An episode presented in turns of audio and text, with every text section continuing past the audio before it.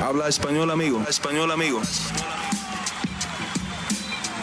Damas y caballeros, están escuchando Hablemos MMA con Danny Segura. Hay una nueva amenaza en las 135 libras. Viene con muchos tatuajes Sangre de Ecuador y Poder. Su nombre es Marlon Chito Vera. ¿Qué tal a todos? Mi nombre es Dani Segura, yo soy periodista para MMA Junkie y el host aquí en Hablemos MMA. Y en este video vamos a estar hablando sobre los resultados de UFC San Diego o también UFC on ESPN 41. Y bueno, eh, analizar los resultados de esta gran cartelera que de pronto en papel no era la más grande, pero en el, en el lado latino, y hablábamos de esto en la previa, una cartelera muy importante y muy, pero muy, pero muy grande. Entonces, bienvenidos a todos. Por favor, gente, como siempre, denle un like a este video si están viendo esto en vivo o en, repetición. Y si son nuevos, bienvenidos. Suscríbanse al canal para obtener más contenido sobre las artes marciales mixtas en español.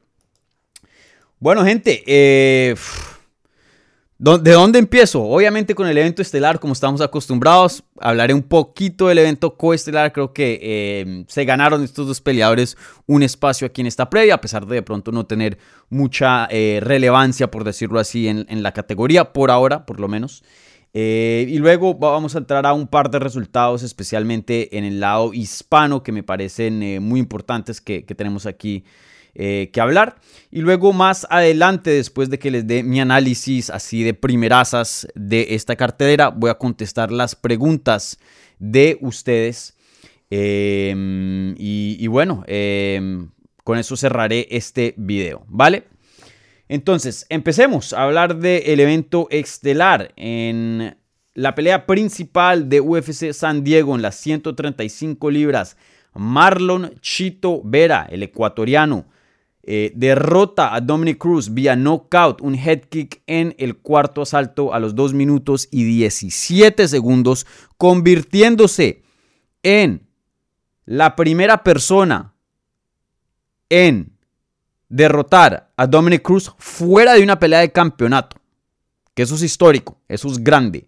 Dominic Cruz entró a este combate solo con tres derrotas como profesional y solo esas tres derrotas las había eh, sufrido dentro de un octágono donde se estaba rifando un cinturón mundial, un cinturón de UFC, un cinturón de WEC, literalmente fajándose o con un campeón o con el contendiente número uno en ese entonces. Entonces, eh, creo que esto habla mucho em, de Chito Vera, de qué tan importante fue esta victoria. Igualmente creo que también habla de Dominic Cruz y en, qué posición y hoy día en, dónde se encuentra en su carrera. ¿no? Creo que tiene un poquito eh, de peso en, en, ambos lados. Pero bueno, em, ¿qué puedo decir? Hablemos del desempeño eh, rápidamente y luego ya les doy mi, análisis de lo que vi y luego de lo que puede seguir para estos dos peleadores. Entonces, em, rápidamente la pelea se desarrolló como yo pensé que se iba a desarrollar. Yo creo que muchos más o menos se imaginaban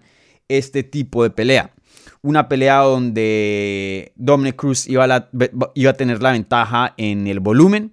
Una pelea donde Chito era probablemente iba a empezar un poco lento, como estamos acostumbrados de verlo, donde Dominic Cruz iba a coger una ventaja temprano y luego en el transcurso de la pelea, si sea en el segundo, tercer round o hasta cuarto, ya veíamos que la pelea se, o, pensábamos, nos imaginábamos que la pelea se iba a emparejar, ya que Chito Vera em, eh, se demora un poquito en empezar y se vuelve más y más fuerte em, mientras el combate eh, entre más profundo ¿no? a, la pelea, mientras los minutos pasen. Entonces, eso fue exactamente lo que vimos en el primer round eh, y bueno, y el segundo, a pesar de que Chito Vera conectó con unos puños que tumbaron brevemente al ex campeón a la lona, eh, de todas maneras, fue unos rounds donde Dominic Cruz lo dominó.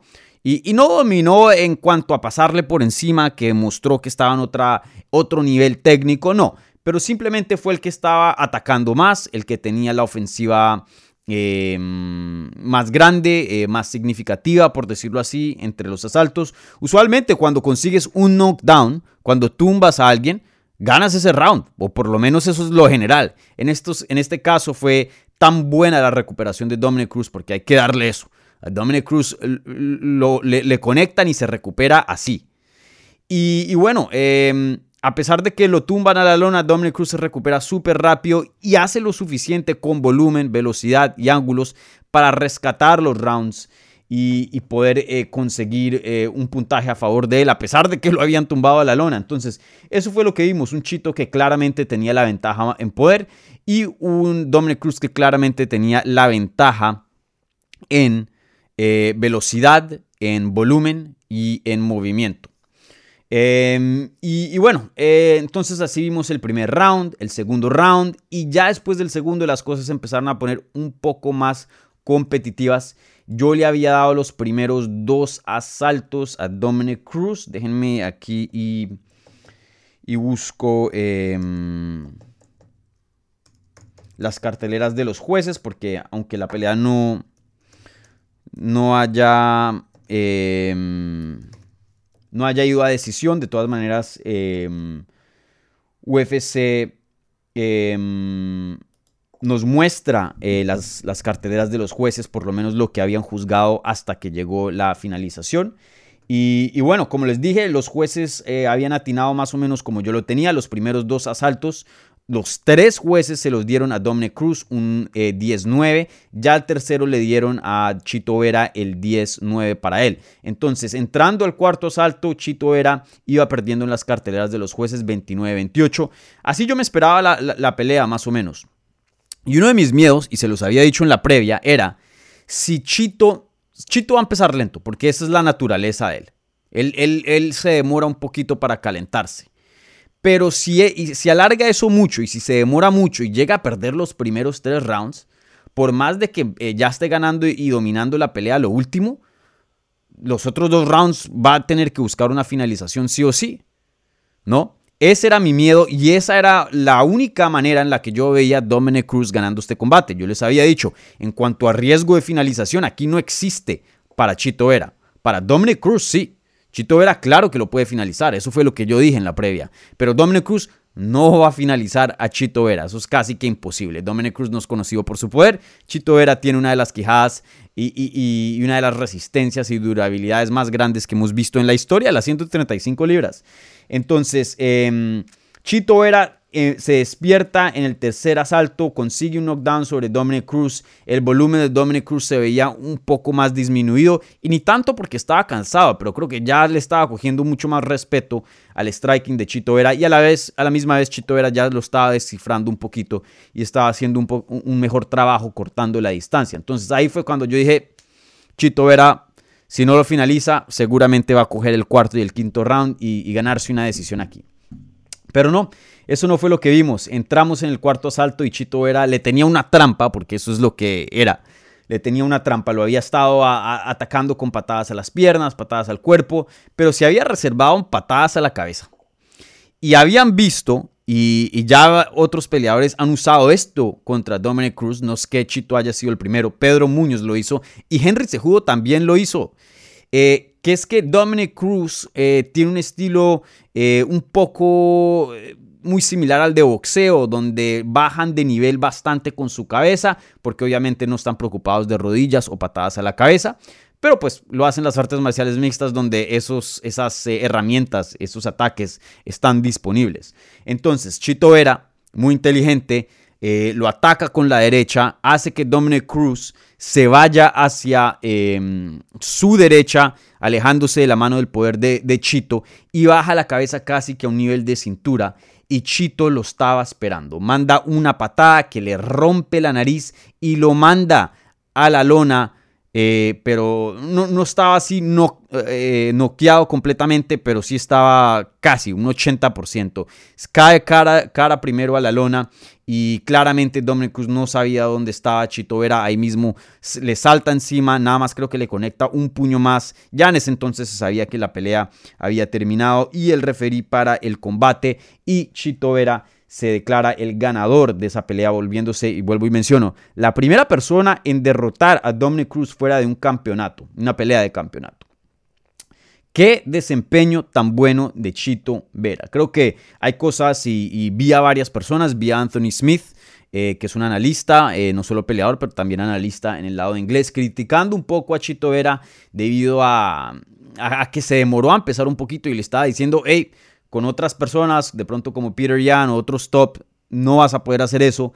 creo que eso es Creo que eso tiene algo de mérito, no me parece completamente injusto, pero a la misma vez esta es la pelea que Chito Vera tenía que hacer contra Dominic Cruz. Eh, igual como lo hizo Brandon Moreno contra Kai Cara France hace unas semanas atrás, donde Brandon Moreno le tendió una trampa a Kai Cara France, lo estaba pateando a la cabeza, a las piernas, pero por lo general a la cabeza. ¿Para qué? Porque sabemos, y Brandon Moreno, en las palabras de Brandon Moreno, eh, Kai Cara France tenía un volado de derecha muy pero muy grande, entonces al patearle la cabeza eh, obligaba a Kai Cara France que usara su mano derecha para tenerla ahí arribita y amarrada a la cabeza para que no lo noquearan. Lo acostumbró a ese golpe y en el tercer asalto le cambió el ritmo y en vez de atacar la cabeza le atacó el cuerpo donde estaba abierto. Entonces apenas mandó una patada, Kai Cara France pensaba que iba arriba, pero no, le dio eh, en todo el estómago y, y así fue como consiguió la finalización. Entonces, eh, entiendo un poco la crítica de, mm, de, que Chito era de pronto se demoró un poco en empezar, pero a la misma vez esta trampa e, e, era una estrategia que requería tiempo. Creo que si Chito era, hubiera intentado hacer eh, esto mismo en el primer round, de pronto eh, más bien previene a Dominic Cruz y Dominic Cruz dice, oh, ok, viene una patada a la cabeza cuando yo eh, em, bajo la cabeza a un nivel más bajo, cuando intento salirme de alguna combinación, entonces vengan y me cuido un poco de más. Entonces, em, vuelvo y le digo, no me parece completamente injusto esa, ese tipo de crítica, pero a la misma vez creo que este tipo de estrategia era lo necesario para conseguir una finalización y, derrotar a Dominic Cruz. Entonces, eh, un desempeño muy, muy bueno de Chito Vera algo que, todavía yo no sé qué es lo que está pasando como analista, estoy intentando descifrar a qué punto pasó esto, pero sabemos que la técnica se enseña, sabemos que los peleadores pueden cambiar de estilo, sabemos que los peleadores pueden evolucionar, pero algo que se ve a principios de una carrera y que es constante y que algo, algo que no se puede intercambiar es el poder, el poder de knockout. Dominic Cruz nunca ha tenido poder de knockout que ha mejorado como peleador y llegó a ser uno de los mejores del mundo, sí, pero ese, eso fue un constante en su carrera. Y hasta hoy día no es conocido por su poder de knockout. Por más pesas que alces, por más de que te pongas gigante, eso es algo que, que no se puede explicar. Hay gente que es flaquita, que no tiene nada de músculos, pero tiene un poder de knockout increíble. Chito era cuando entró a UFC, claro, conseguía sus finalizaciones, pero las finalizaciones venían por volumen, por la acumulación de daño o por sumisión. Chito Vera, la verdad que no se destacaba por, su poder de knockout. Y no sé qué, a, qué punto exacto eso cambió. Porque hoy día, Chito Vera, no voy a decir que es el que pega más duro en la categoría. Creo que de pronto TJ Dillashaw tiene un golpe más duro. Pero tiene que estar entre los mejores que top 5 en cuanto a poder de knockout. Chito Vera. No sé a qué punto desarrolló eso. Y sí, yo entiendo que también cuando mejoras mucho el striking y la precisión eh, aumenta, claro, tienes más chance de knockout. Eh, pero por ejemplo, vemos a Dominic Cruz, un peleador muy que tiene una precisión y es un francotirador y, y, conecta muy bien, pero nunca, o sea, e, esos knockouts no se ven. No sé, no sé cómo Chito ha, hecho, pero de la noche a la mañana eh, se volvió un peleador que hoy día es una amenaza gigante con su poder de knockout. Se lo hizo sentir a Rob Font tumbándole a la lona varias veces a Frankie Edgar, ni hablar, lo noqueó completamente, uno de los knockouts más feos que Frankie Edgar ha tenido en su carrera. Y hoy día em, se vuelve la persona que más limpio ha finalizado a Dominic Cruz. Antes de eso nada más tenía una derrota vía finalización eh, en cuanto a, puños, eh, en cuanto a golpes. Y eso fue la finalización contra contra mm, Henry Sejudo, que ni siquiera fue tan limpia, fue un poco controversial. Entonces, Chito, la verdad que eh, toca darle mucho, mucho crédito porque eh, es un peleador completamente distinto al que entró a UFC en el 2014. Eh, en cuanto a mejoría, probablemente el peleador que más ha mejorado dentro de las 135 libras, porque vemos peleadores que entran muy buenos y mejoran y se vuelven aún mejor.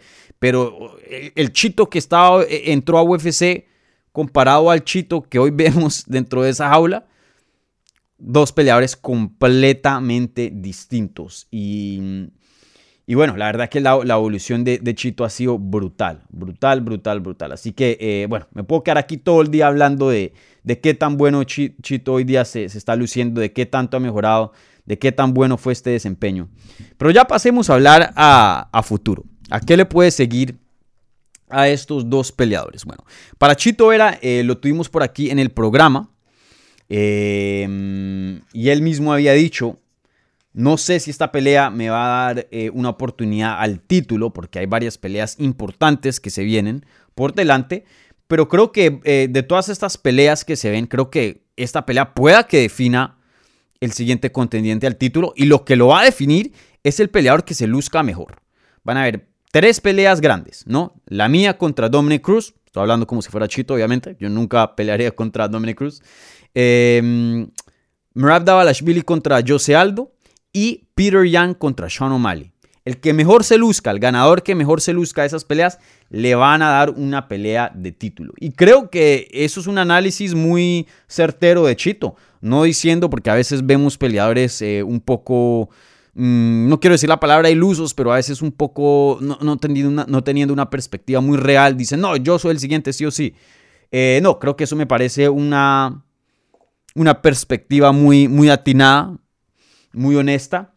Y, bueno, creo que con ese desempeño, Chito Vera se pone o se posiciona o le pone muy difícil a, las a, los siguientes peleadores de las 135 libras que van a tener combates grandes a que superen eso. La verdad que Chito Vera puso eh, el límite, la barra bien, pero bien alto. Eh, que Jose Aldo pueda hacer algo así espectacular, claro, tiene las facultades para hacerlo. Hemos tenido finalizaciones espectaculares de Jose Aldo, pero vuelvo y lo digo, Chito Vera puso, puso la, barra bien, bien alto. Va a ser difícil eh, superar un tipo de finalización de esas, superar un tipo de desempeño de esos. Entonces, por ahora, por ahora, vuelvo y lo digo, toca ver qué es lo que va a pasar en estos dos siguientes combates que se vienen, que son bien grandes. Pero por ahora, Chito es el número uno en la línea eh, para ser el siguiente al título, en mi opinión. Eh, no solo tiene em, unas peleas espectaculares donde se ha ganado eh, bonos de la noche en, esta última racha, literalmente en, las cuatro victorias consecutivas que tiene Chito Vera, se ha ganado bonos de la noche en todas las peleas. Dos han sido finalizaciones, otras dos fueron peleas de la noche, imagínense. Y encima de eso son nombres buenos. David Grant, Frankie Edgar, Rob Font, Dominic Cruz. También ya viene de dos eventos estelares consecutivos. Eh, mejor dicho, Chito Vera ha hecho su trabajo. O sea, un mejor trabajo para convencer en cuatro peleas que, hey, yo soy el siguiente retador al título. No se puede hacer. Chito Vera ha maximizado estas oportunidades y, ha hecho lo mejor que pudo haber hecho eh, en estos cuatro desempeños. La verdad que eh, muy, muy buenos. Entonces, para mí, no voy a decir que Chito Vera es el siguiente, creo que puede ser el siguiente. Toca ver qué pasa con las otras peleas, ¿no? También toca ver qué pasa en la pelea de campeonato entre John Sterling y TJ Dillashaw, ¿no? Lesiones, cosas, cosas pueden pasar, quién sabe, que alarguen la, la, línea de contendientes y de pronto obligue a Chito Vera, aunque se merece una pelea de título en cuanto a mérito, de pronto obliguen a, Chito Vera a tomar un combate más. Pero sin duda, eh, en los peores, en los peores de los casos, Chito Vera le falta una pelea más y ya, punto. O sea, ponerlo en eh, que, esté a dos peleas más sería algo criminal. Por mucho, por mucho, Chito Vera le falta una pelea más de campeonato. Él está ahí, cerquitica, cerquitica. Entonces el futuro es grande para, para Chito Vera. Eh, sin duda el peleador de, que ha salido de Ecuador más grande, uno de los peleadores más, eh, más grandes de, habla hispana hoy día. Em, Chito Vera está en una excelente posición hoy día en las 135 libras, que ya lo he dicho en el pasado, en mi opinión, la división más complicada, más difícil, más profunda de UFC y no solo eso, pero del deporte. Miren a Bellator, la mejor división de Bellator, las 135 libras. Eh, y así son muchas promociones. Entonces, ahí veremos qué le, le sigue a Chito Vera, pero sin duda em, creo que UFC ya lo tienen vista como un posible contendiente al título, los fans también, y creo que hasta el mismo campeón debe decir, hey, de pronto este será un rival a futuro cercano para mí. Y bueno, pasando la página aquí al perdedor Dominic Cruz, así como esta victoria significa muchísimo para Marlon Vera, también creo que significa muchísimo para Dominic Cruz, un peleador que hoy día tiene 37 años de edad, eh, está más cerca a 40 que a 30, eh, un peleador que ya casi tiene como 30 peleas como profesional, ha estado peleando desde el 2005, ya vamos para casi 20 años de pelea. Claro, él tuvo unos años donde no peleó, entonces de pronto en cuanto a tiempo real de combate, de actividad, de pronto eso es obviamente mucho más corto. Eh, pero sin duda un peleador que es un veterano que ha estado en este deporte por mucho, mucho tiempo. Eh, y creo que ya, ya le, pasó la página a Dominic Cruz. Creo que eh, siendo su primera derrota fuera de una pelea de campeonato, creo, creo que siendo la primera pelea donde lo finalizan limpiamente, eh, Creo que esto significa que, Dominic Cruz ya dejó de ser un contendiente al título. Creo que todavía sigue entre los mejores 10 del mundo. Si lo, si lo ponemos en, peleas hipotéticas aquí con todos los del top 10, eh, creo que Dominic Cruz sigue siendo un top 10. Imagínense, Rob Font está en el número 7. Yo creo que tendría Dominic Cruz como favorito en una pelea con Rob Font. Pedro Muñoz está en el número 9. Dominic Cruz no le ganó, le ganó hace poco. Eh, creo que hoy día Dominic Cruz está. Es uno de los mejores 10 del mundo en las 135 libras, que es una posición muy prestigiosa, muy envidiada y muy difícil de obtener. ¿no? Estamos hablando de una categoría muy, muy difícil. Em, pero ya siendo un top 5, no lo creo que, no creo que sea. El top 5 es Chito Vera, no, obviamente no le no, comprobó que no le pudo ganar a Chito Vera. No creo que le gane a Corey Sandhagen número 4, a Jose Aldo, uh, complicado. TJ Dillashaw, no creo que le gane y Peter Yan tampoco. Y bueno, el campeón Aljamain Sterling. Bueno, de pronto hay algunas peleas que son más favorables que otras. Sin duda, siendo un top 10, siempre va a ser una amenaza contra alguien del top 5 y siempre va a haber algo de chance, ¿no? Pero sí creo que, los mejores días de Dominic Cruz ya están pasados y ya yo lo he estado diciendo por un tiempo. Lo dije en la previa, muchas personas em, se aferran al poder, se aferran a la tenacidad, a la mentalidad de Dominic Cruz, que sin duda probablemente una de las mentes más duras, más sólidas dentro de este deporte, un peleador que ha pasado por unas lesiones que mentalmente quebrarían a 99.9% de los peleadores y aún así se ha mantenido Em, eh, ha perseverado, esa es la palabra. Eh, y, un peleador que, o sea, que tiene una mentalidad de, no echar un paso para atrás, que es de, siempre estar con los mejores del mundo. Y eso ah, lo ha mantenido a pesar de todas las lesiones, a pesar de tener 37 años de edad. Lo ha mantenido en esta posición donde hoy día se estaba fajando con un top 5 y si ganaba, hasta de pronto, no sé, le dan una pelea de título, ya hubiera tenido tres en línea. Eh, pero creo que ya la edad, la edad le gana a todos. Y creo que hoy día Dominic Cruz sigue siendo un peleador muy bueno, vuelvo y lo digo, pero no una amenaza al título. Y entre más pasa el tiempo, más se acerca a los 40 años de edad, más se va a grabar esto, más eh, menos velocidad va a tener, menos reflejos va a tener. Y, y, encima de eso, el estilo que por mucho tiempo era casi que imposible de descifrar, estoy hablando de hace 10 años atrás, hoy día ese estilo ya muchos peleadores lo han descifrado. Chito Vera lo descifró, Pedro Muñoz casi que lo descifra y, em, y, y Henry se jugó lo descifró. Creo que ya está un poco más predecible y eso es algo muy normal.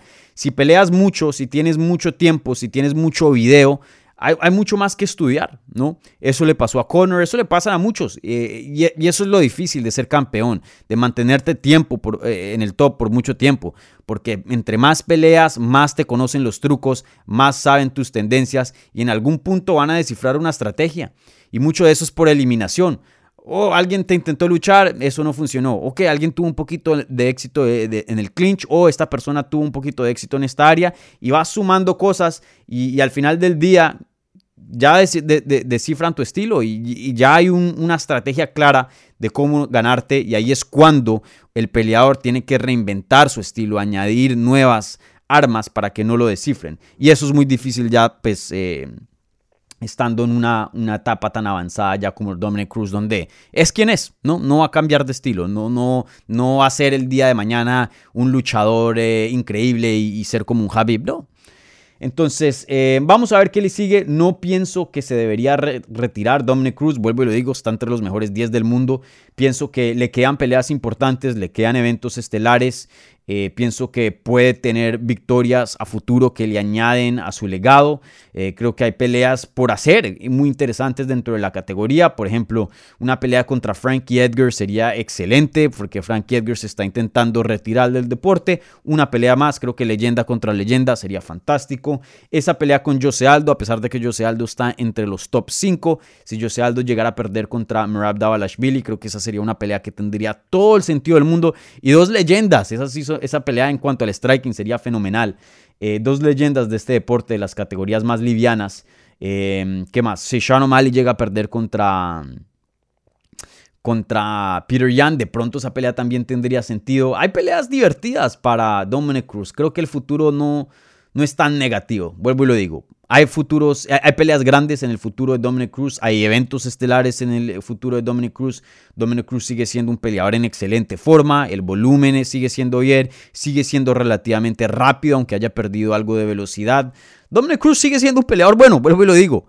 Em, pero si se retira, también entendería, tiene una carrera súper brillante como comentarista. Em, es un peleador que pues ya llegó a ser campeón. Eh, si quiere preservar su salud, porque toca entender que cada vez que se suben a esa jaula, pues eh, están jugando con la salud, ¿no? Quién sabe si la nariz de Dominic Cruz de aquí en adelante sea la misma, hay veces que terminan con problemas de respiración, por más mínimos que sean, por el resto de sus vidas, por, debido a una quebrada tan, tan brutal como esa. Em, si él decide, hey, voy a preservar mi salud, todavía sigo, sigo siendo bien saludable, eh, mejor no, no, no jugármelas y me retiro, sigo siendo como analista, sigo involucrado en el deporte, eh, como coach, etc. También está bien. Lo que decía Dominic Cruz está bien. Eh, no es un peleador que uno diga, no, como Sam Albi, ya se tiene que retirar. O sea, más allá que, que siga peleando, ya sería... Em, no sería recomendable para su salud y, y, no tiene las facultades para competir hoy día en UFC. No, no, no. Ese no es el caso de Cruz. Pero bueno, vamos a ver qué le sigue a, Cruz. Eh, a mí me dio el presentimiento que se iba a retirar porque se quitó los guantes, pero no sé si porque eh, ya se había alargado el evento y de pronto no, le iban a dar tiempo en el micrófono, no se quiso retirar, o de pronto se los quitó solo por quitárselos. Eh, no sé, pero no, no, me sorprendería si, se, si, si, vemos un retiro de Dominic Cruz también, ¿no? Vuelvo y lo digo, tiene una carrera muy, muy brillante como analista fuera del octágono. Bueno, eh, ahora pasemos al evento coestelar. No me quiero tardar mucho tiempo en esta pelea porque no tiene así mucha, mucha significancia para la categoría, pero fue una pelea excelente y, creo que eh, los dos peleadores salieron ganando, aunque obviamente tuvimos un perdedor aquí. Creo que los dos peleadores subieron em, su valor dentro de la compañía con este tipo de desempeño.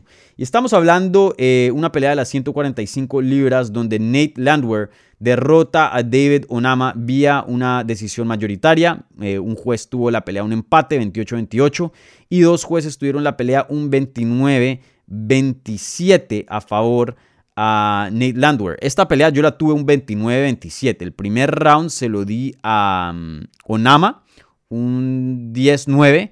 El segundo round se lo di a Landwehr, un 10-8. Y el tercer round se lo di a Landwehr también un 10-9. Entonces así es como yo llegué al puntaje. Y otros dos jueces también llegaron al puntaje de 29-27 a favor de Landwehr. Y qué pelea más loca. La verdad que ese Landwehr me impresionó mucho porque en el primer round em, parecía que lo iban a finalizar o, por lo menos eh, lo iban a dominar porque claramente aquí tenía el Onama la ventaja en poder y se lo estaba haciendo sentir Nate Landwehr conectando con varios golpes duros donde lo, pusieron groggy. Crédito a Landwehr, se recuperó bien. Y todo el tiempo, a pesar de que le estaban dando una paliza en ese asalto, eh, siempre respondía con algo. Por más de que no fuera, no, no le empataba la respuesta, por más de que Onama le, le, contestaba además, por más de que eh, los golpes significaban más para eh, Onama debido al poder, Landwehr le estaba dejando saber, hey, yo estoy aquí, pueda que no tenga el poder que tú tienes, pueda que no tenga la explosividad que tú tienes, la explosividad, perdón, eh, pero aquí estoy, aquí estoy y, nos vamos a dar golpe a golpe. Y, en el transcurso de los asaltos vimos que Landwehr, el cardio y la, la durabilidad de Landwehr fue superior a um, Onama y lo rompió. le rompió el, espíritu, bueno, casi que se lo rompe. La verdad que Onama, eh, crédito, en, varios puntos se veía que se iba a rendir y, y, iban a parar la pelea, pero cada vez que llegaba a ese punto donde la pelea estaba que se paraba, respondía con un golpe duro o se escapaba de una posición complicada. Claramente Onama quería la victoria. Eso era lo es, eh, con eso yo me fui eh, de este desempeño, que Onama hasta el último segundo quería la victoria. También creo que Landwehr lo dejó sobrevivir un poquito. Eh, Landwehr como un pescador, ¿no? Lo, lo, acercaba y estaba a punto de sacarlo al agua y de pronto dejaba, soltaba la caña un poquito.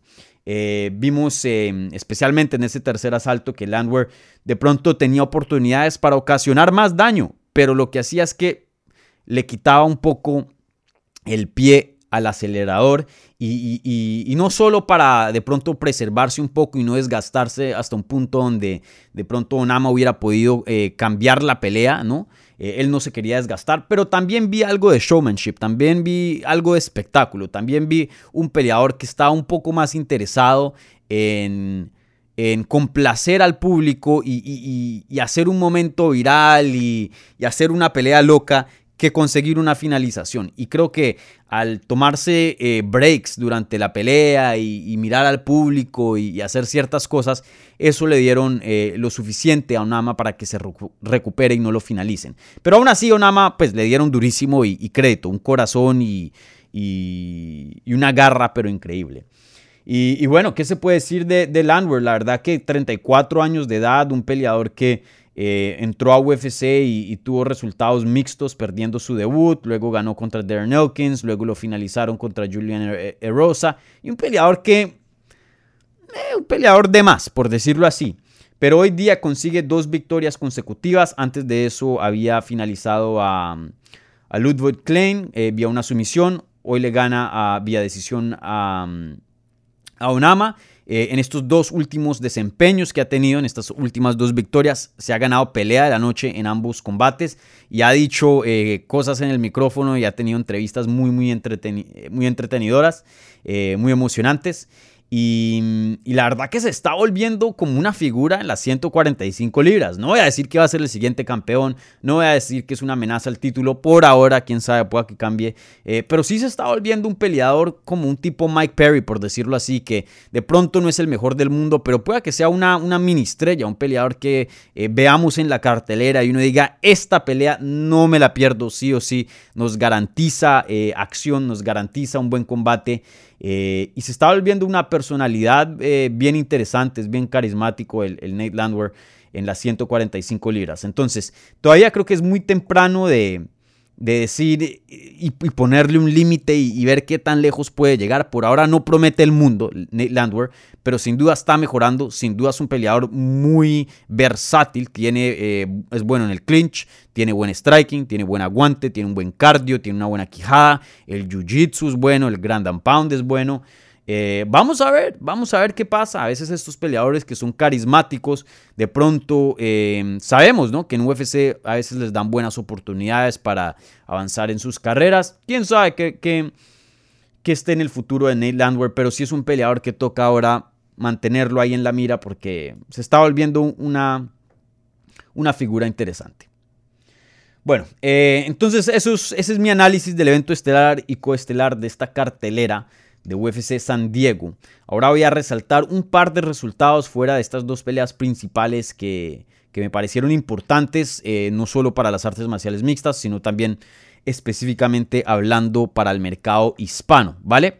Les recuerdo a la gente que está viendo esto en vivo, eh, un like por favor, vamos en 52 likes y vamos casi que 160 personas en vivo. Entonces, por favor, la gente que no ha dado like eh, es gratis y me ayuda muchísimo. Revienten ese botón de like, ¿vale? Eh, también les recuerdo, si son nuevos, bienvenidos, suscríbanse al canal si esta es su primera vez. Tenemos aquí contenido de las artes marciales mixtas en español, entrevistas, análisis, lo que quieran, aquí lo tenemos.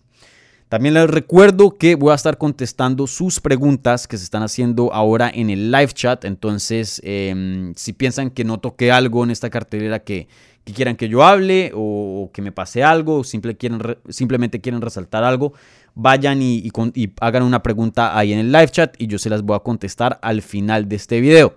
como siempre, las preguntas que vengan vía el super chat con una donación, un apoyo financiero al canal, esas preguntas reciben prioridad, pero no exclusividad. Y bueno, eh, el apoyo financiero pues siempre eh, se les aprecia y, siempre eh, muchas gracias por toda la gente que, dona. Pero no es necesario, solo con el like, mi gente, y la suscripción, con eso basta.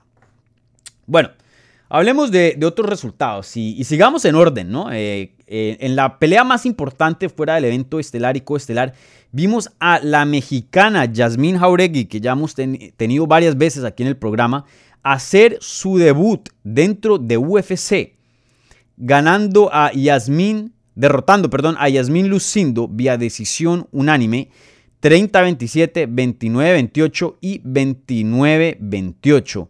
Yo no le di un 30-27, me pareció que la pelea fue muy, muy reñida, me pareció que Lucindo sí le ganó un round, yo tenía la pelea un 29-28, yo le di el primer asalto, perdón, no, yo le di el primer asalto a Lucindo, el segundo y el tercero se lo di a Yasmín Jauregui. Pero aún así una pelea muy, muy, muy pareja. Una pelea donde Lucindo eh, me, se lució y me impresionó muchísimo. La verdad que pensé que Jauregui iba a ser más dominante. Y, aquí es donde viene mi falla, porque la verdad no sabía mucho de Lucindo, para serles honestos, y les había dicho yo eso en la previa, debido a que pues era una peleadora que tomó esta pelea eh, en corto aviso. La oponente original de Yasmín Jauregui era Stella Núñez.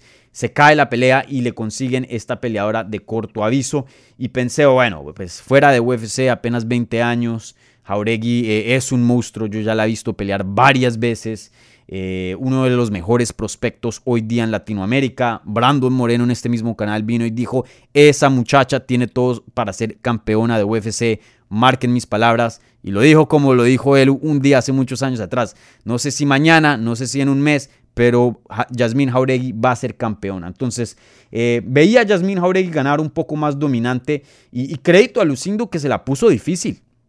Jauregui la tuvo que sudar, Jauregui tuvo que esforzarse, Jauregui tuvo que pelear hasta el último segundo para sacar esta victoria. Y, creo que Jauregui se lució, se lució por más de que no haya sido un knockout, una sumisión, una victoria así súper dominante, eh, creo que vimos a una Jauregui que promete acción. Creo que vimos una Jauregui que eh, a, los fans que no la hayan visto anteriormente eh, les deja saber que esta peleadora es de acción, les, le va a dar peleas de la noche. Y, encima de eso, una striker fenomenal. El striking de ella se lució muy bien. La quijada se lució muy bien porque Lucindo se la puso a, prueba. Conectó varias veces limpiamente donde le giraba la cabeza a Jauregui.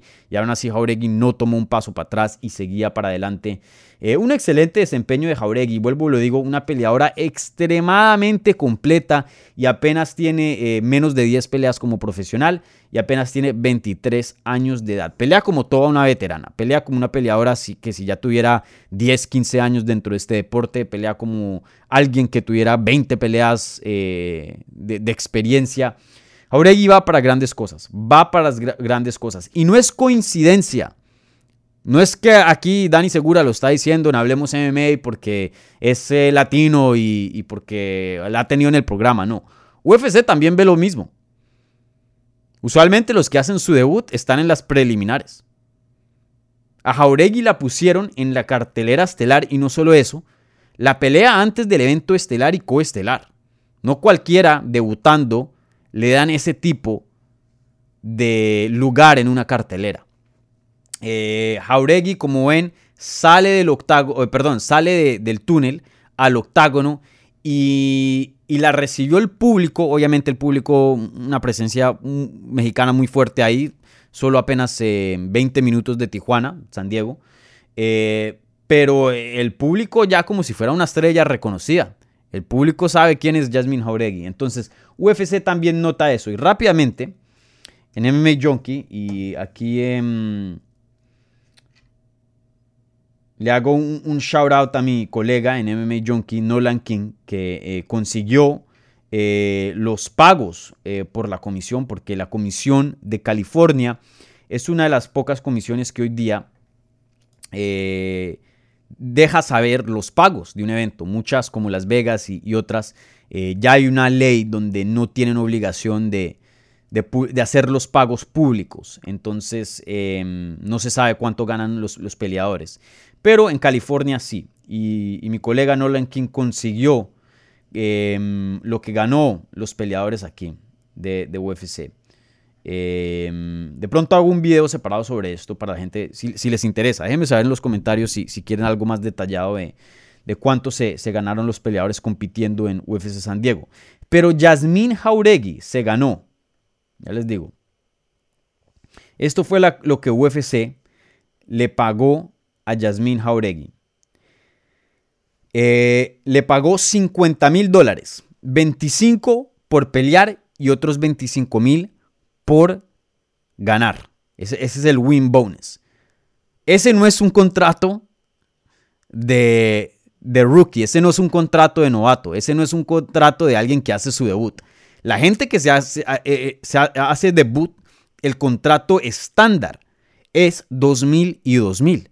2.000 para pelear y otros 2.000 si ganan. O sea, 24 mil dólares en total si el peleador llega a la pelea y gana. Yasmin Jauregui le pagaron el doble. Pocos, pocos principiantes de UFC, pocos entrando a UFC y especialmente con tan poca experiencia le pagan eso.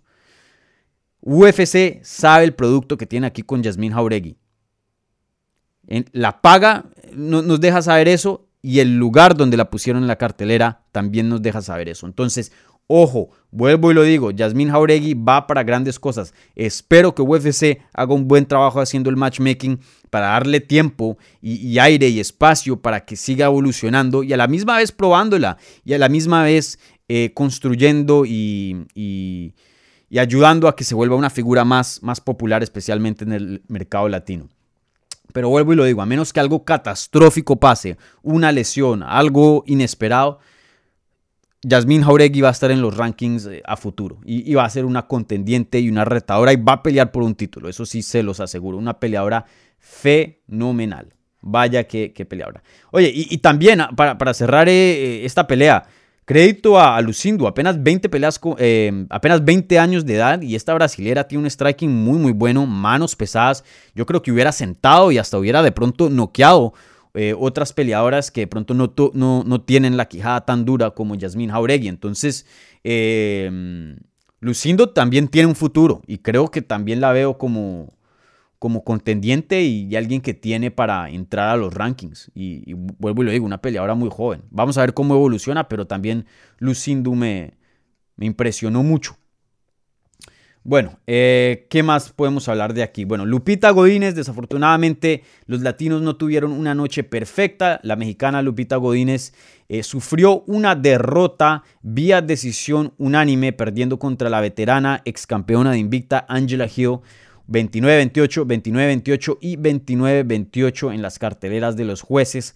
Así fue como yo tuve la pelea, creo que los jueces atinaron perfectamente con el resultado. Em, yo le di eh, el primer round a Lupita Godínez, conectó mucho más duro. duro. Eh, la derecha de Lupita Godínez le encontraba la quijada cada rato a Angela Hill. Y luego vimos a Angela Hill eh, ya encontrar su distancia, ponerse un poco más cómoda en el combate y ahí vi que ganó el segundo. Y especialmente el tercer round fue el, round que me pareció más dominante a favor de Angela Hill. No es por quitarle crédito a Angela Hill, y, tengo que ser un poco cuidadoso con, mis palabras yo como periodista. Sin duda, un excelente desempeño. Pero también tenemos que tener en cuenta que Lupita Godínez tomó esta pelea con 10 días de anticipación. Vuelvo y lo digo, por más eh, en forma de que esté, estés, por más de que estés entrenando muy bien, no es lo mismo ya entrenar teniendo un campamento en mente, teniendo en cuenta de una fecha específica donde tienes que estar al máximo. Los peleadores planean con el campamento y la dieta y todo para llegar y, tener el mejor desempeño posible en un día específico. Eh, y eso pues no es algo que Lupita Godínez tuvo Em, no eh, a favor de ella, porque vuelvo lo digo, una pelea apenas de, 10 días de, anticipación. Y, eso lo vimos, vimos que Lupita Godínez cuando estaba al 100, el primer round lo ganó. Y sí vi una Lupita Godínez que en el segundo perdió un poco de gasolina y el tercero creo que se vio muy obvio de que em, estaba cansada. Ya los puños no le venían tan rápido, no venían con tanta frecuencia. Eh, y, sí, se movía en el octágono un poco más lenta. Entonces, no voy a decir porque no se sabe, a menos de que vuelvan y tengan una revancha y Lupita Godínez tenga un campamento completo. Eh, pero no voy a decir que un campamento completo y Lupita Godínez gana este combate. Pero sí pienso que hay un chance de que, de que la pelea sea muy diferente con una Lupita Godínez al 100% con un campamento full eh, detrás de ella. Eh, sí creo que sería una pelea diferente. De pronto Gio vuelve y la, vuelve la gana, pero por lo menos hubiera sido una pelea mucho, mucho, pero mucho más reñida. De hecho, de por sí ya fue reñida eh, con estas circunstancias. Entonces, excelente eh, victoria para Hill, que nos dio una muy buena pelea. Hoy día con 37 años de edad sigue consiguiendo victorias dentro de UFC. Rompe una racha de tres derrotas consecutivas. Una peleadora que ha tenido mucha mala suerte, porque si leemos el récord tiene eh, o bueno, entraba este combate con cinco derrotas y apenas una victoria, pero muchas de esas derrotas, de hecho, tres de esas derrotas fueron por decisión dividida. Todas las derrotas fueron por decisión, nunca la han finalizado. Dos de esas fueron pelea de la noche y, muchas de esas fueron cerradas, hasta controversiales. Yo varias veces vi a Angela Hill ganando, entonces el récord es un poco engañoso porque uno ve el récord y uno dice, uy, esta peleadora va en, descenso, esta peleadora va de mal en peor. Pero la verdad que eh, varias de esos, yo pensé que Hill las ganó y yo creo que muchas personas están de acuerdo. Y también fajándose con peleadores, eh, peleadoras top, ¿no? Entonces, bueno, crédito a Hill por regresar otra vez a, a las victorias y, crédito a, Lupita Godínez por dar una pelea fenomenal. Fue una pelea muy, muy emocionante. Creo que fue un desempeño donde eh, no pierde valor Lupita Godínez, donde se vio muy bien. Em, pero algo que me gustaría ver de Lupita, y creo que Lupita y el equipo de pronto em, no, no, vemos ojo a ojo en este, en este asunto, creo que ya eh, no estaría de acuerdo. Eh, pero en mi opinión, en mi opinión, y lo digo con todo respeto, ya quiero ver a Lupita Godínez con, con campamentos completos para ella. Eh, me parece que de pronto no es la peleadora con el, número de experiencia más grande. Entiendo por qué antes quería tomar pelea tras pelea tras pelea. Sí pienso que necesitaba esa experiencia. Pero, brother, Lupita Godínez ya tiene una, dos, tres, cuatro, cinco, seis peleas dentro del octágono.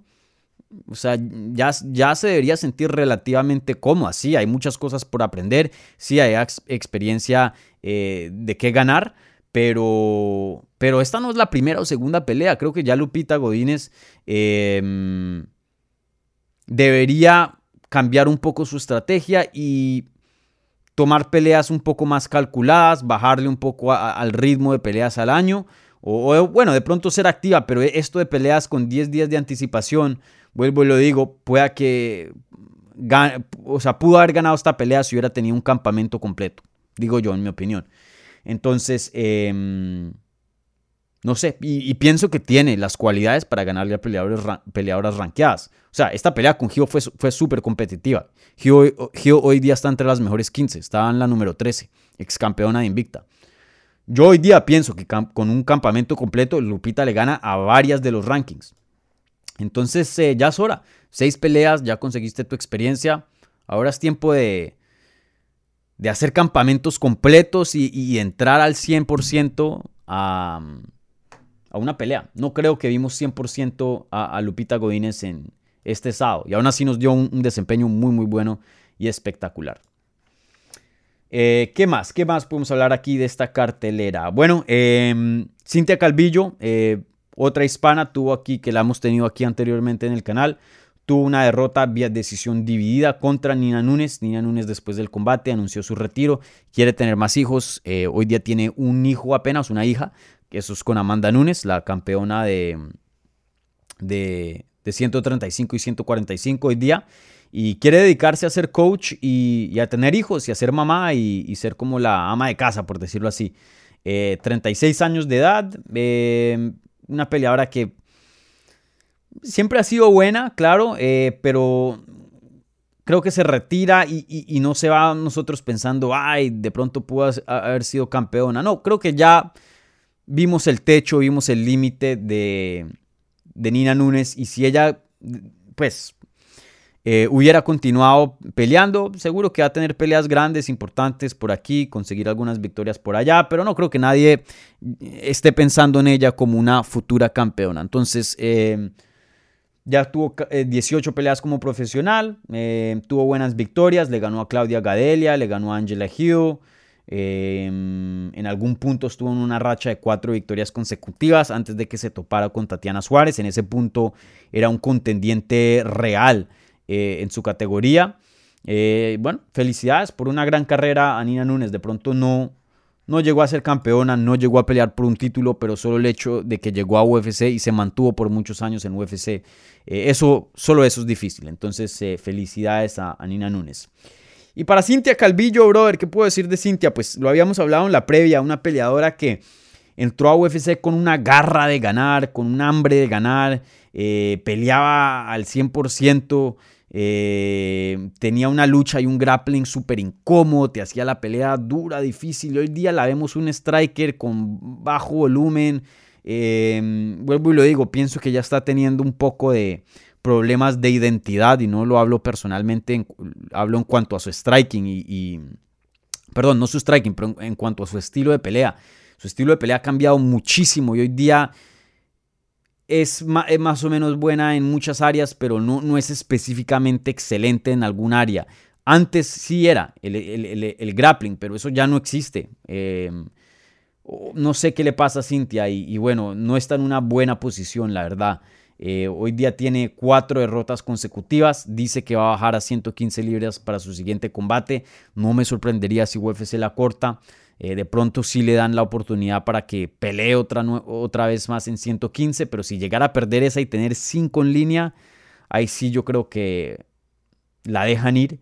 Yo creo que Cintia Calvillo tiene que hacer un cambio radical en su carrera si, si quiere mantenerse en UFC. Y, no, solo, no solo es el tipo de desempeño, como se ve, pero también toca decirlo así y lo digo con todo el respeto del mundo pero pues ustedes saben, mi trabajo es ser periodista, ser analista y tengo que ser 100%, 100 honesto. No pelea muy emocionante. Las peleas son bien aburridas. Y le sumas derrotas, más no son emocionantes, porque de pronto si pierdes, pero eres emocionante, UFC más o menos te mantiene. Eh, pero si tienes esas dos cosas en contra, la falta de victorias y a la misma vez un estilo bien aburrido, no, eso no, no cae en favores dentro de UFC. Entonces, vamos a ver qué pasa con Cintia futuro, pero en mi opinión, tiene que hacer un cambio radical. Eh, si sigue así, no la veremos mucho tiempo más dentro de UFC. Bueno, y para terminar este resumen, yo sé que me estoy alargando un poco, gente, pero vuelvo y lo digo, mucho, mucho de qué hablar en esta cartelera. Eh, el mexicano eh, en las 155 libras, Gabriel Benítez, consigue un knockout técnico en el primer round sobre Charlie Ontiveros y, la pelea en algún punto se le puso medio difícil, pero la rescató y consiguió una gran finalización. Eh, Gabriel Benítez, que eh, tiene 34 años de edad, venía de dos derrotas consecutivas, la verdad que necesitaba esa victoria. Eh, cuatro derrotas y solo un combate ganado. perdón, cuatro derrotas y sí, solo una victoria en sus últimos cinco entrando a esta pelea. tenía que ganar sí o sí, tenía que ganar sí o sí. Y, bueno, eh, regresó a las 155 libras, dice que se siente más saludable, se siente más contento, siente que puede tener mejores desempeños. Eh, sin duda, el Mowgli, un peleador muy, muy emocionante, te puede dar finalizaciones muy buenas. Em, vamos a ver qué le sigue en el futuro en las 155 libras. Sin duda pienso que es una mejor eh, categoría para él y, pienso que tiene futuro a tener buenos combates y vamos a ver cómo le va a Mowgli eh, en 155. Apenas 34 años de edad, pero 33 peleas como profesional. Yo sé que, eh, o sea, él no es un novato, él no es alguien nuevo, pero sí creo que todavía hay campo para mejoría, sí creo que todavía hay campo para em, tener mejores días en su carrera futuro. No creo que los mejores días de Mowgli han pasado, creo que Mowgli todavía tiene Em, a pesar, vuelvo y lo digo, de los años dentro del deporte, del número de peleas, de la edad, todavía, no sé, tengo un presentimiento que, que hay cosas todavía más grandes a futuro para Mowgli Benítez. Bueno, gente, con eso termino mi análisis así de primerazas de la cartelera de UFC, San Diego. Eh, ahora esta es la parte donde contesto sus preguntas. Me voy a tardar por ahí unos 15 minutos contestando sus preguntas. Entonces les recuerdo, si tienen alguna pregunta sobre esta cartelera y solo mantengan las preguntas enfocadas en, lo que vimos, en los resultados. Eh, bueno, pónganlas ahora mismo en el live chat y yo se las voy a contestar. Les, eh, les, recuerdo, las preguntas que vengan con una ayuda financiera al canal, esas preguntas reciben prioridad, pero no exclusividad. Y les agradezco mil. Bueno, tenemos 200 personas viendo en vivo, apenas la mitad de likes, así que por favor, si no le han dado un like a este video, revienten ese botón de like, ¿vale? Bueno, gente, empezamos con las preguntas. A ver, ¿qué hay por aquí? Ah, mañana voy a entrevistar a, a Yasmín Jauregui. Y estoy trabajando en una entrevista con Chito. Entonces esperen esas dos entrevistas también eh, en el canal. Em,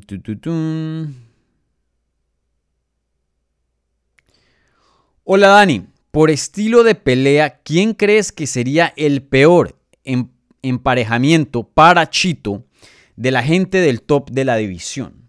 Buena pregunta. La verdad que hay pocos, porque Chito tiene un, estilo bien versátil, bien, bien versátil. Em, a ver, veamos a los rankings rápidamente.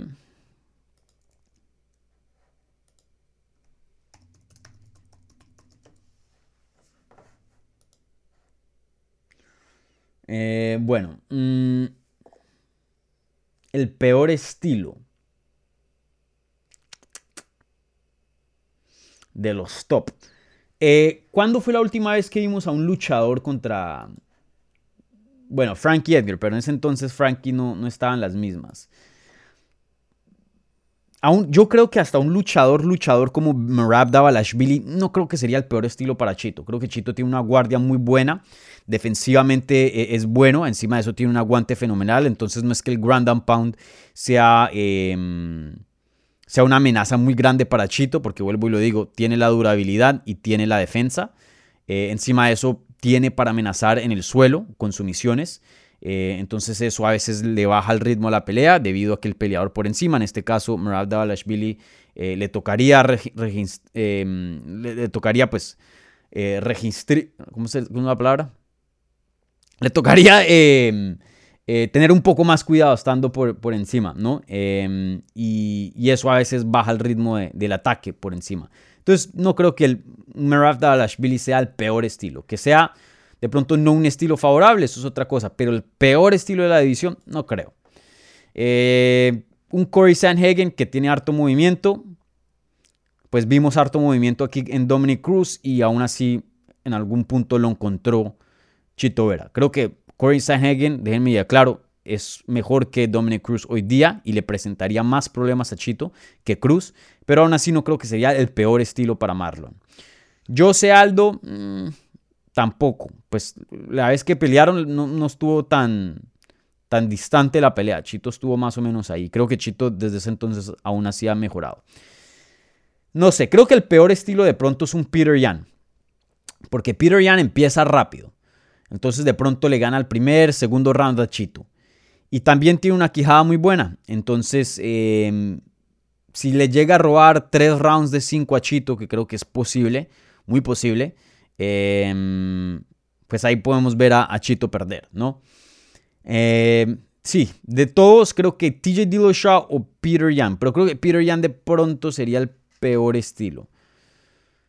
De pronto.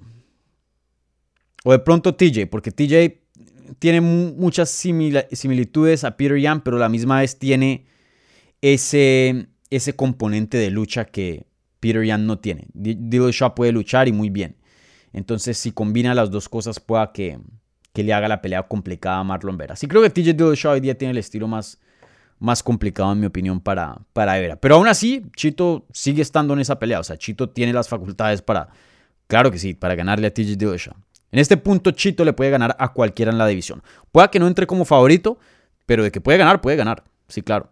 O sea, no, no se puede descartar a Chito en cualquier pelea, en cualquier matchup dentro del top 5.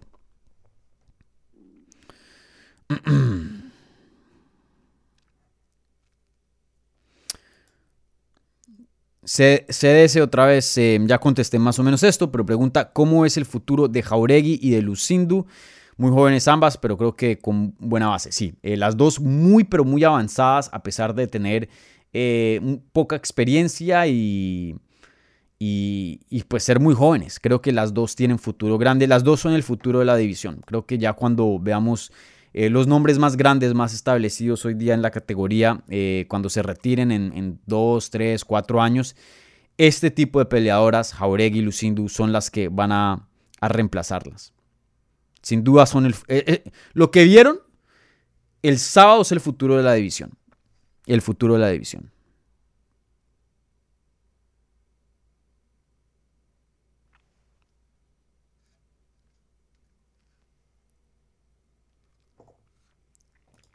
A13.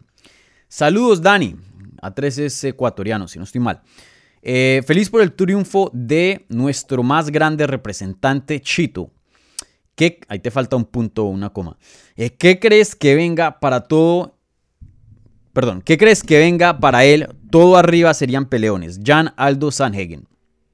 Vuelvo y lo digo. Chito era por mucho, por mucho, por mucho, por mucho está a una pelea de pelear por un título. Dos sería criminal, vuelvo y lo digo. Eh, Chito Vera hoy día se merece una pelea de título, tiene cuatro victorias en línea, todas se ha ganado pelea de la noche, si es decisión, pelea de la noche, si es finalización, eh, desempeño de la noche. Chito Vera hoy merita para una pelea de título. Ahora, el problema es que la fila se ha alargado. El problema es que está en una división muy complicada. El problema es que hay nombres bien famosos como el de Sean O'Malley también compitiendo por eso. Entonces, eh, todos esos factores pueda que lo pongan una pelea más. Por más de que se lo merezca, pueda que le den otra pelea más. Vuelvo y lo digo. Eh, tenemos a Aldo peleando contra Maraf Davalashvili. Pronto tenemos a, a, a Sean O'Malley peleando contra Peter Yan. Y tenemos a la pelea de título entre Dillashaw Shaw y Aljamain Sterling. Que pues eso también pueda que que tenga eh, influencias aquí, ¿no? Entonces, eh, no sé exactamente qué le puede venir debido a que hay varias fichas en movimiento. Si estas peleas ya hubieran pasado recientes, porque Chito es de las primeras de estas peleas top, eh, porque ahora se vienen todas las peleas del top 5, de pronto te, tendría una, una, respuesta más clara, pero hoy día no la tengo. O sea, y el que piensa que la tiene está equivocado. o, el que sabe, o el que dice que sabe, no lo sabe. Piensa, pero no lo sabe. Em, muy difícil de, descifrar hoy, día.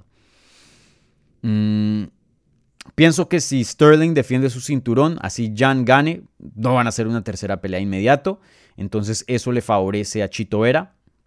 Si Davalashvili le gana a Aldo, eso le favorece a Chito Vera, ya que Davalashvili es un peleador fenomenal y tiene una racha brutal, pero no es el peleador más emocionante o más famoso. Eh, ahí lo que de pronto le puede perjudicar es si José Aldo gana y de una manera espectacular, porque también estaría en una buena racha y tiene una victoria, una victoria sobre Chito Vera y tiene un nombre que pesa.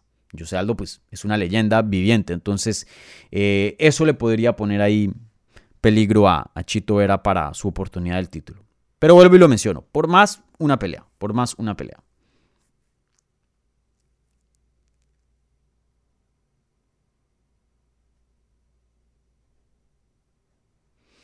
a 13. Por cierto, tiene. Por cierto, Chito tiene el número de finalizaciones de la división. Eh, supuestamente, ese fue el dato que vi. Eh, supuestamente Chito es el que tiene más finalizaciones dentro de las 135 libras, que no me sorprendería. Eh, pero no sé exactamente ese detalle. Creo que sí, creo que sí a 13. O bueno, por lo menos eso fue lo que mencionaron en, Em, en, la transmisión. Mm. Adolfo Rodríguez, Dani, ¿qué piensas del debut y las acciones de Josh Quinlan? Sí, Josh Quinlan consiguió un knockout, si no estoy mal, en el primer round. Em, acabando, esa es la palabra. Acabó con Jason Witt en las preliminares. Sí, un knockout en el primer round espectacular. Eh, Josh eh, Quinlan, un peleador muy muy bueno, em, había dado por positivo de, una sustancia prohibida. Eh, hubo una cosa rara donde de todas maneras la detectaron para esta pelea, pero fue algo mínimo o, lo que le dicen en inglés pulsing, que, que aparecía a, niveles muy mínimos, como que residuos que se quedan dentro del cuerpo. Em, y aún así, pues, un caso muy similar al de John Jones, que aún así eh, dejaron que, la pelea continuara. Y bueno, eh, Josh, un, peleador que tiene, pues, sin duda un físico tremendo, quién sabe qué tanto sea por, por las, las sustancias que ha usado en el pasado, eh, pero pues es joven, 29 años de edad, es un atleta muy bueno, rápido, explosivo, eh, pues comprobó que tiene unas manos bien, bien pesadas. Eh, vamos a ver, vamos a ver qué le sigue, vamos a ver qué le sigue. Todavía es muy temprano para, para decir, si este peleador eh, está destinado a ser campeón o, esto o lo otro. Pero por ahora, victoria en el debut, finalización en el debut. Empezó bien, empezó bien. Vamos a ver, eh, Josh, cómo se ve ya a futuro. Eh, él pelea en 185, una categoría complicada que pues necesita buenos nombres, entonces pueda que esto sea, este sea alguien a futuro, ¿no? De contendiente a futuro, quién sabe poco, un poco temprano para decir. Pero sí, se vio muy bien Adolfo. Un excelente debut.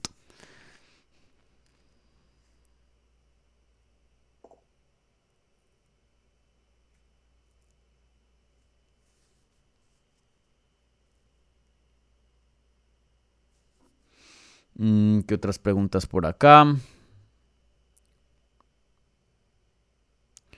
Aquí preguntándome sobre cosas no de UFC San Diego.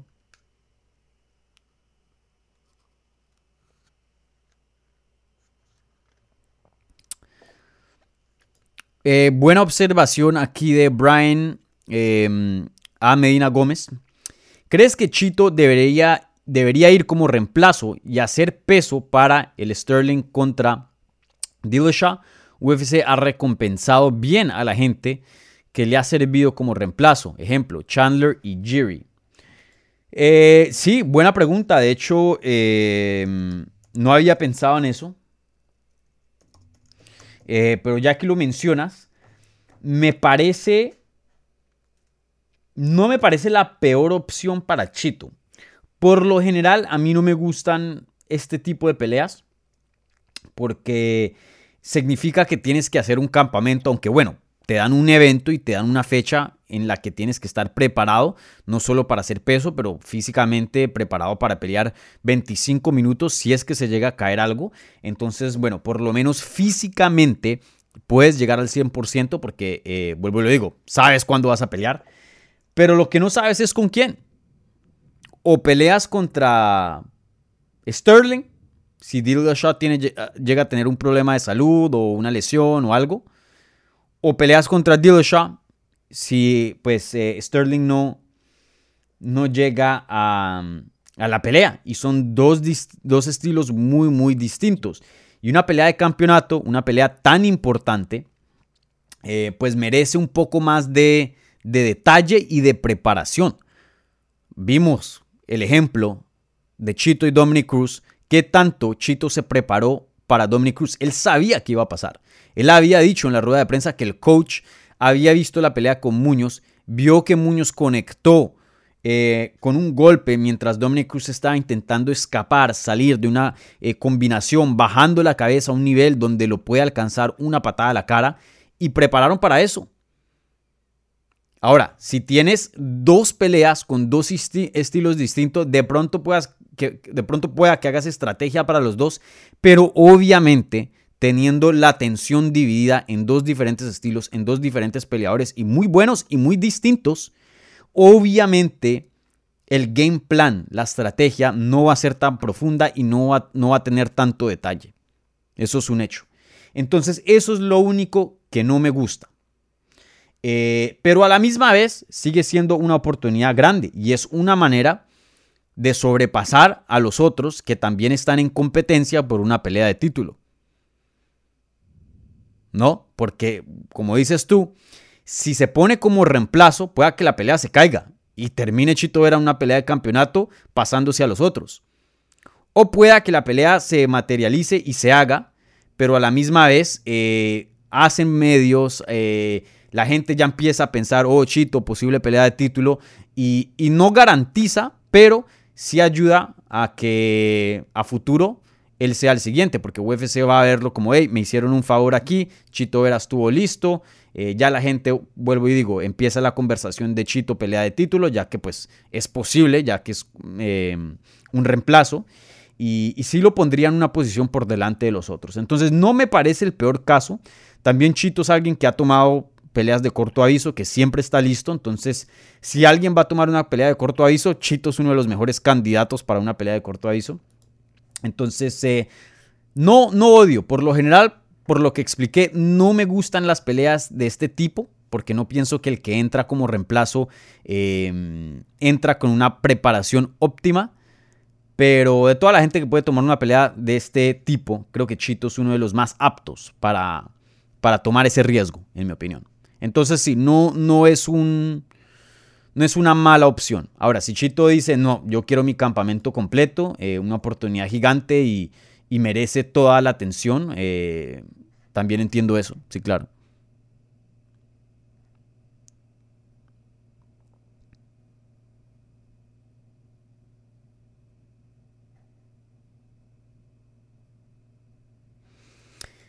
Eh, Diego Fernando Vuelva Silva. Eh, siento que aquí me estás gritando, Diego, con, con todo en mayúscula. ¿Qué opinas de la mentira? Eh, ¿Qué opinas de las críticas eh, que le están haciendo a Vera diciendo que tuvo suerte en ganar y que iba perdiendo de calle y que Cruz no sirve porque está viejo? No, la gente que esas críticas sí son injustas. Primero que todo, Cruz venía de dos victorias consecutivas contra dos oponentes buenos, Casey Kenny y Pedro Muñoz, que hoy día es entre los mejores 15 del mundo. O sea, que no venía de una mano de derrotas. También no venía de un tiempo así larguísimo sin pelear. Estas victorias fueron recientes. Cruz hoy día es un excelente peleador. De pronto no era el peleador que era antes, sí, claro. Pero que una victoria sobre Cruz hoy pesa dentro de la categoría, pues claro que pesa. Y pesa bastante. También si de pronto le hubiera ganado una decisión muy cerrada, uno dice, bueno, pues le, ganó a un Cruz que no era el mismo y casi que no le gana. No, lo noqueó. Nadie le había hecho eso a Cruz. La verdad que eh, fue un desempeño muy, muy bueno de Chito Vera y el que piense que no, ya esto ni siquiera es de opinión, simplemente están errados. O sea, no, no puedes tener eh, un análisis educado y decir que, Chito... Eh, que esta victoria no vale nada de que Cruz es viejo, no. Cruz hoy día sigue siendo uno de los mejores peleadores del mundo. Claro que esta victoria tiene peso. Eh, y que Marlon, eh, que Chito iba perdiendo, sí, claro, iba perdiendo. De hecho, eso es un hecho. Miren las carteleras oficial de los jueces. Los dos primeros rounds se lo dieron a Cruz y el tercero se lo dieron a Chito. Pero ¿cuántos peleadores no han perdido rounds contra Dominic Cruz? ¿No? Y sabíamos que este era el tipo de pelea. Cruz iba a empezar rápido, Chito no, y Chito iba a cobrar fuerzas eh, en el transcurso de los rounds. Ese, ese es el estilo de Chito. Y eso fue exactamente lo que vimos. Entonces no es una sorpresa, no es una crítica. Chito ha peleado así en combates anteriores. Eh, y aún así, en los rounds que perdió, el que ocasionó más daño fue Vera. Cada vez, o sea, lo estaba sentando con un puño cada round. Entonces, eh, no, excelente victoria para Chito. Excelente victoria para Chito. Se vio muy, muy bien. Em, sí.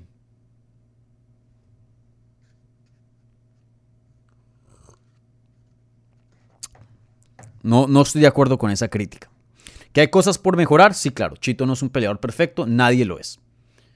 Eh, que tiene que de pronto ver cómo encuentra una manera de empezar un poco más, más rápido Creo que eso sí, sí es justo, como lo había dicho, crítica de que tuvo Anthony Smith. Pero decir que esta victoria no vale nada, que Chito se vio mal, que estaba perdiendo y que eso fue suerte, para nada. le tendieron una trampa a Dominic Cruz. Eso fue estrategia. Excelente, pero excelente victoria de Chito y no hay nada más que decir.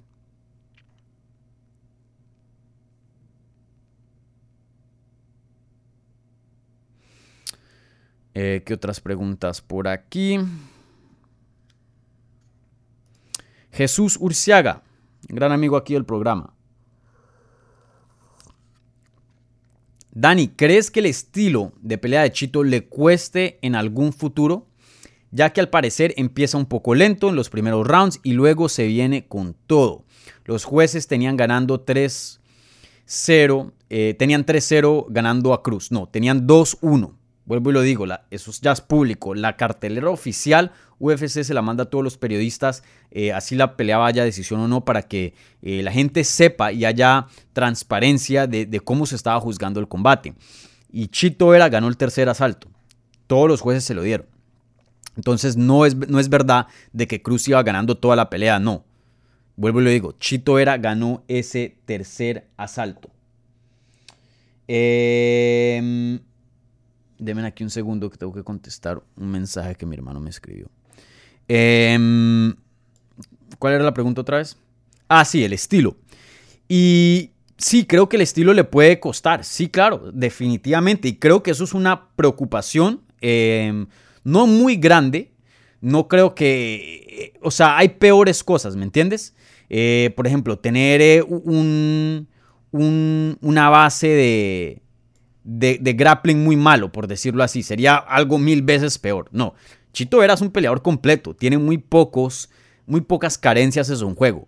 Lo único que tiene es el ritmo de pelea, que eso, vuelvo y le digo, no es óptimo. Si es algo que creo que él debería intentar, em, intentar mejorar, pero tampoco es el fin del mundo, ¿no? Espérate un segundo.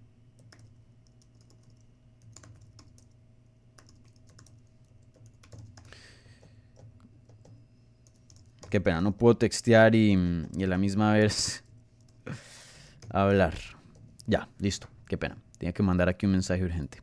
Eh, bueno, como estaba diciendo, eh, pero sí a futuro con peleadores, como vuelvo y lo digo, como un, Peter Yan o un TJ Dillashaw que pelean al 100% desde que empieza el round hasta que suene la última campana, eso sí le puede costar. ¿Por qué? Si fuera el boxeo donde hay, 12, eh, donde hay 12 rounds, de pronto este tipo de estilo, y muchos peleadores lo tienen, que empiezan lento, no es el fin del mundo, porque bueno, pierdan que, pueda que pierdan 3, 4, 5 asaltos, pero saben que a partir del sexto, de ahí tienen que darle con toda, porque no pueden perder más. No, tienes, no tiene tantas consecuencias, pero estos son 5 rounds. Si llega a perder los primeros dos, sí o sí tiene que ser casi que perfecto y ganar los siguientes tres. Y si la pelea cerrada y pueda que alguien medio le gane uno de esos tres, así sea por la más mínima, pueda que la pelea termine, y esto pasa mucho en las artes marciales mixtas, el peleador que termina eh, con el mejor desempeño sea Chito, que nos vayamos con un sabor de que, hey, si esto es pelea a la muerte o si le añaden dos rounds más, Chito gana esta pelea pero la realidad es que es una pelea de cinco asaltos nomás y pierda, eso es posible.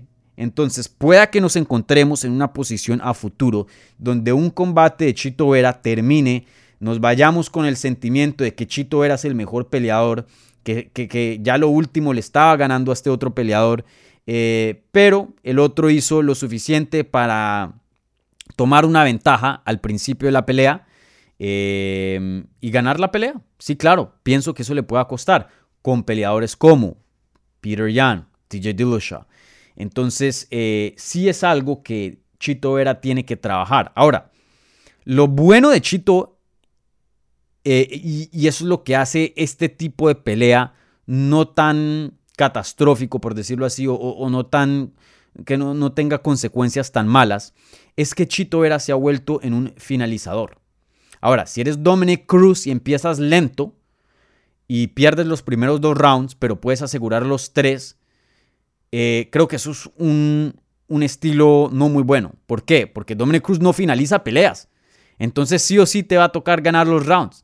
Chito era, por más de que le ganen tres rounds, Chito era siempre va a estar dentro de la pelea. Uno, porque no lo pueden finalizar y no lo pueden sacar del combate. Mientras estés con un corazón palpitándote y con dos manos y dos piernas, tienes chance, ¿no? Y encima de eso le añades el poder que ha conseguido, porque toca decirlo así, entró no con mucho y hoy día es uno de los que más duro pega dentro de la categoría. Eh, Chito Vera siempre va a ser una amenaza. Mientras el reloj esté, esté funcionando, mientras el reloj no se detenga, Chito Vera va a ser una amenaza. Entonces, em, creo que e, eso amortigua un, poco y hace que este estilo de Chito de empezar un poco tarde no lo perjudique tanto. Pero sí, Jesús, como analista, em, sí es un, problema. Y creo que cualquier oponente de Chito, y Dominic Cruz, que es un peleador, uno de los peleadores más inteligentes que ha existido en la historia de este deporte, ya van a tener eso en mente. Si ven cómo empezó Dominic Cruz, Dominic Cruz empezó al 100. Lo atacó y le tiró patadas inmediatamente.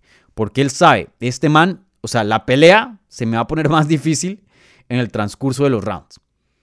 Entonces voy a asegurarme de ganar. O sea, si, no gano los primeros rounds, menos, menos chance voy a ganar de tener de ganar los últimos rounds. Entonces, desde ahorita, desde ahorita, me gano los primeros dos, me meto el primer y segundo round al, eh, bolsillo y ahí veo cómo le saco un, round de los últimos tres a Chito. Eso era lo que tenía Cruz en mente y, bueno, antes de la finalización había conseguido eso. Y creo que eso, eso va a ser los oponentes a futuro. Empezar rápido, rápido, rápido, rápido. Bueno, gente, ya vamos una hora y veinte minutos. Vaya, sí que estaba hablando hoy. Bueno, contesto una más y me voy. ¿Qué, qué más hay por aquí? Eh, aquí hay varias buenas, aquí hay varias preguntas. Anonymous Dude 123. Eh, Dani, tu estimación. ¿A qué le atribuyes la confianza y el éxito reciente de Chito? Gracias. Bueno, creo que son varias cosas. Primero, eh, creo que es un proceso muy natural de Chito. Eh, todos los peleadores tienen un prime. Eso viene de los 28 a los 32 más o menos, o 30 en algún punto. Claro, tiene, tiene, sus, tiene sus subidas para diferentes peleadores. De pronto alguien se vuelve mejor a los 30, de pronto alguien a los 28. Pero más o menos esas son las edades donde vemos eh, el mejor desempeño en cuanto a promedio de, los peleadores. Entonces, bueno, creo que Chito naturalmente está entrando a su prime, donde hay un punto, como se diría en inglés, un sweet spot, o sea, un punto dulce, un punto perfecto, donde lo atlético y la, y la juventud todavía está presente, todavía no, no ha pasado a un punto donde las habilidades físicas y naturales estén en, en bajada, pero a la misma vez la experiencia está ahí. Entonces de pronto cuando eras muy joven tenías esas cosas físicas, pero la experiencia no. Y cuando eres muy viejo, la experiencia está ahí, pero las cosas físicas no. Entonces hay un punto, un punto perfecto donde las dos cosas llegan a estar a un nivel bien. Y creo que hoy Chito tiene toda la experiencia del mundo y a la misma vez físicamente está en un excelente momento en su carrera. Entonces, uno, creo que eso es un factor. Simplemente estamos viendo el prime natural de atleta de Chito Vera. Y encima de eso, creo que eh, eh, Chito Vera sí se ha dado cuenta de que, de que tiene con qué. Y creo que siempre ha tenido, o por mucho tiempo ya ha tenido con qué, pero no lo sabía. Y le voy a preguntar esto si, si tengo la, oportunidad y vuelvo y le digo, les digo, estoy trabajando en una entrevista eh, con Chito para esta semana que, viene, ojalá. Em, creo que la pelea que cambió eso fue su última derrota contra José Aldo. Creo que Chito antes de eso había peleado con peleadores muy buenos, había conseguido victorias buenas, pero José Aldo fue el primer peleador de nombre, el primer peleador élite con, con quien se fajó. Antes de eso, de pronto el mejor peleador con quien se había topado, eh, que un John Lineker de pronto, Song Yodong, pero así Song Yodong es de top 15, no, no así élite, no ex campeón. José Aldo fue el primer peleador así top top que Chito se enfrentó perdió esa pelea vía decisión unánime. Y creo que al terminar esa pelea, y él lo dijo en la entrevista que tuvimos previo a UFC San Diego, esa, esa pelea le dejó con un mal sabor porque él sintió que podía más. Y creo que al, terminar esa pelea con José Aldo Chito Vera, se puso a pensar y dijo como que, ¿esto es? O sea, este es el nivel élite. Como que se dio cuenta de que no estaba muy lejos del nivel.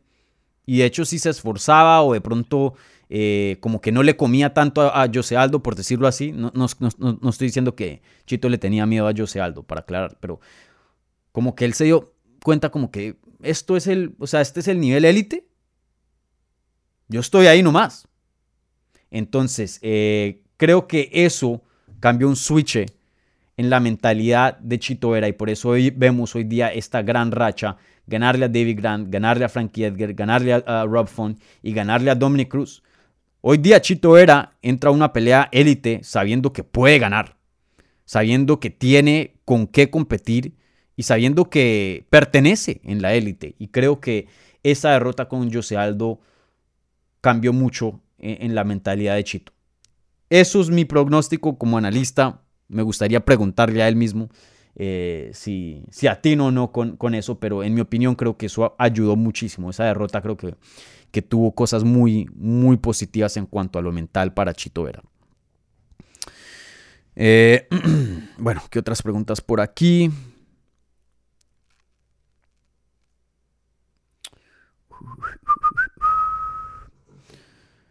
Mm, mm, mm,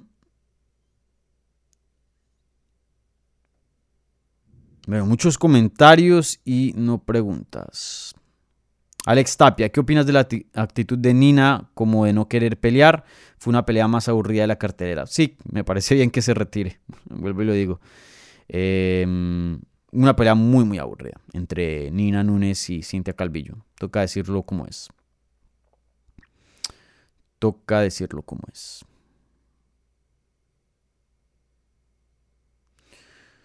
Eh, ¿Qué más hay por aquí? Bueno, gente, eh, con eso cierro. Ya voy una hora y casi 30 minutos. La verdad que se me pasó el tiempo así de rápido. Eh, bastante de qué hablar. Voy, voy, lo digo, una cartelera no muy grande, pero en cuanto al lado latino, nos dejó bastante qué analizar y por eso me pasé de más. Entonces, si me alargué mucho y la gente que está escuchando en audio va a decir miércoles, una hora y media, disculpas. Usualmente soy bien juicioso en, en mantener estos videos y este contenido una hora. Me parece que ese es el punto, el punto clave, el punto perfecto. Pero bueno, eh, aquí hacemos la excepción con, con esta gran cartelera. Entonces, bueno, un par de cosas antes de terminar, gente. Les recuerdo, eh, al canal se viene entrevistas con Yasmín Jauregui, estoy intentando con Chito Vera y, voy a intentar también hablar con Lupi Godínez porque aunque perdió me parece que eh, no se vio mal y, bueno, quiero hablar con ella. A mí siempre me encanta hablar con, con Lupi Godínez. Entonces pueden esperar esas tres entrevistas esta siguiente semana. Eh, igualmente voy a, voy a ver si, si tengo ahí unas otras cositas en, ahí para ustedes, pero pues ya, les dejaré saber ya cuando estén más, más concretadas, ¿vale? Como siempre, gente, les recuerdo, si están viendo esto en vivo, denle un like a, este video. Igualmente, si están viendo en repetición, también denle un like. Para la gente que está viendo esto en YouTube, les recuerdo, tenemos este mismo contenido en audio en todas las plataformas de podcast si quieren este contenido eh, más portátil, ¿vale? Como siempre, síganos en todas las redes en arroba Hablemos MMA, Twitter, Instagram y Facebook para mantenerse al tanto de todo lo que hacemos aquí en este programa, en este canal. Igualmente me pueden seguir a mí en esas mismas redes en arroba Dani. Eso es D-A-N-N-Y. ¿Vale? Un fuerte abrazo, gente. Disfruten su domingo y nos vemos pronto. Nos vemos. Chao.